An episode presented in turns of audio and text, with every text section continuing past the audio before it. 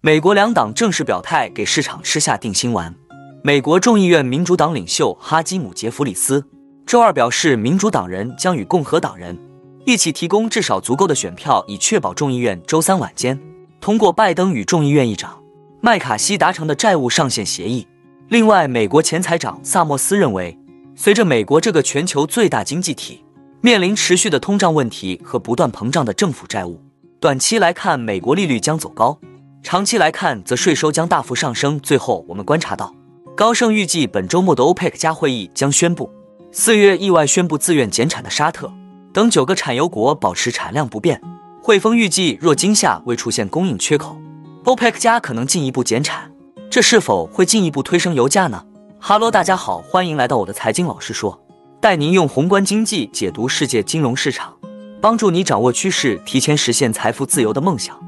如果你也对股市投资理财以及宏观经济市场感兴趣，记得订阅我的频道，打开小铃铛，这样你才不会错过最新的影片通知哦。那我们就开始今天的节目吧。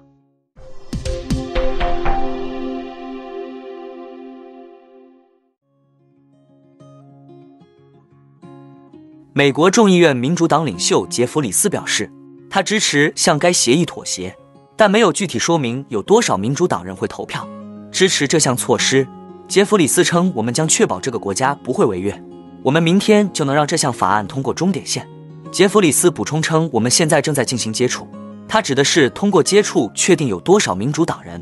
会支持这项协议。”他表示，这将包括定于星期三举行的一次闭门会议，政府成员将能够继续与核心小组成员进行对话。而就在刚刚，美国共和党众议员埃默也表态称，债务上限法案将在今天通过。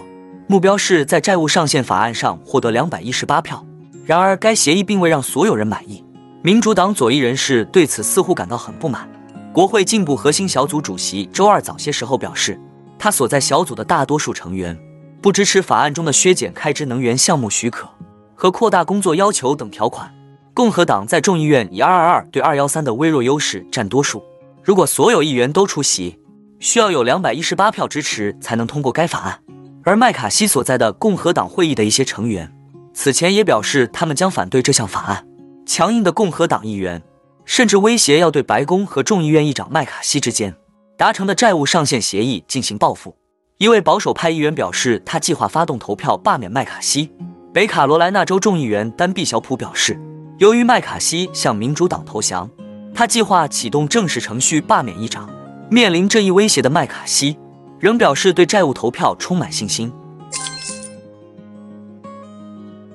周二，在彼得森国际经济研究所的一次晚宴上，现任哈佛大学教授的萨默斯表示，美国似乎被百分之四点五到五的潜在通胀率困住了，这是美联储百分之二目标的两倍多。他表示，鉴于美联储过去一年的加息和银行业压力对经济的抑制作用不如预期，美联储可能不得不进一步提高联邦基金利率。以缓解价格压力，他声称：“我的猜测是，联邦基金利率将不得不再加息五十个基点，甚至更高。”他表示：“无论是一次加息二十五个基点，还是五十个基点，都是次要问题。”美联储政策制定者在即将举行的六月十三到十四日会议上可能采取的行动发出了相互矛盾的信号。一些官员似乎支持暂停加息，而另一些人则表示希望继续推进加息。在过去的十四个月里。美联储已经将利率上调了五个百分点，联邦基金利率的目标区间目标达到百分之五到五点二五之间。萨默斯称，拜登和麦卡锡达成的债务协议是一个合理的结果，尽管他对协议的一些条款有异议，尤其是削减美国国税局的拨款。萨默斯表示，这一仍需获得国会通过的协议不会对长期财政前景造成太大改变，但他指出了美国财政政策制定者在未来几年面临的严峻挑战。认为情况甚至比国会预算办公室所描述的还要糟糕。在五月份更新的预算展望中，CBO 预测美国预算赤字将在二零三三财年升至 GDP 的百分之七点三，部分原因是利率上升和对老龄人口的支出增加。去年的缺口已经达到 GDP 的百分之五点二，而从一九七三年到二零二二年的平均缺口仅为 GDP 的百分之三点六。萨默斯坚持认为，在不同于 CBO 的假设下。二零三三年的预算赤字可能会达到 GDP 的百分之十一，其中包括更高的利率和国防开支，以及延续前总统特朗普发起的大部分减税措施。他认为目前的挑战是美国历史上前所未有的。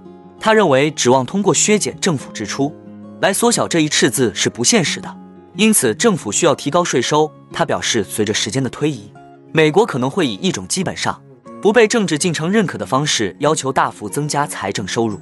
但好消息是，美国在解决这个问题上还有一些喘息空间，因为该国具有活力的经济仍能吸引外资。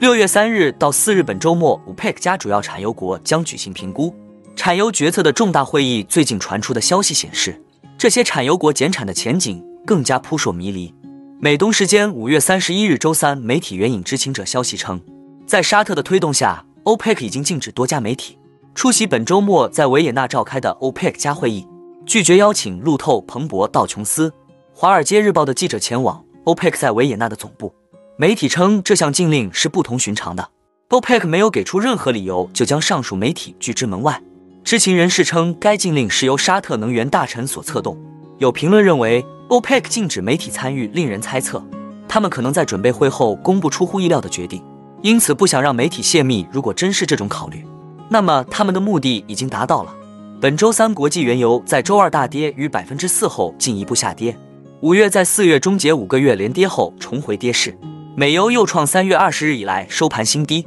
布油连续两日收创五月四日以来新低。五月美油和布油分别累跌百分之十一点三和近百分之八点七。最近 OPEC 加释放的减产决策信号并不一致。上周二，沙特能源大臣警告卖空原油的投机者小心，他们可能会在四月初，沙特等 OPEC 加国家突然宣布自愿合计日减产超过一百六十万桶后，面临又一轮痛苦。这令市场对本周末。OPEC 加会议决定减产的预期升温，但上周四，俄罗斯副总理诺瓦克又称，他预计最近的 OPEC 加会议不会宣布新的减产举措。本周一，媒体消息称，沙特与俄罗斯的关系变得更加紧张，因为沙特认为俄罗斯不断向市场供应大量廉价原油，俄方没有履行此前的减产承诺，所以对俄方颇感愤怒，已发出警告，要求俄方遵守承诺。高盛交易员丈夫认为。亚洲炼油厂的利润以及欧洲工业复苏低迷，都是油价上行的负面因素。而且，美国可能达成的债务上限协议包括从今年九月恢复国内学生贷款偿付，这可能打击消费者的可自由支配支出。汇丰预计，OPEC 加将持观望态度，在做出任何供应面的改变以前，先观察最近的一系列减产有何影响。汇丰预计，当前的 OPEC 加国家减产，加之中国和西方国家。今年夏季的石油需求会更强劲，将共同导致今年下半年油市出现供应缺口。巴克莱的分析师也预计今年下半年会有供应缺口，因为非 OPEC 加国家的供应增长放缓，OPEC 加国家又在季节性需求增长的时期限制产量。巴克莱认为 OPEC 加可能保持主动性。最后，我们总结一下，因为沙特主要目标是避免供应过剩，并暗示更大的弱点，除非减产的幅度非常大。否则，第二次减产就将是看跌油价的信号。那我们今天的节目就先分享到这里。你也喜欢用宏观经济看全球投资的机会吗？如果你也喜欢这样的内容，记得帮我点赞以及订阅分享。YouTube 的大数据就会再推荐类似的影片给你哦。那我们下一支影片见了，拜拜。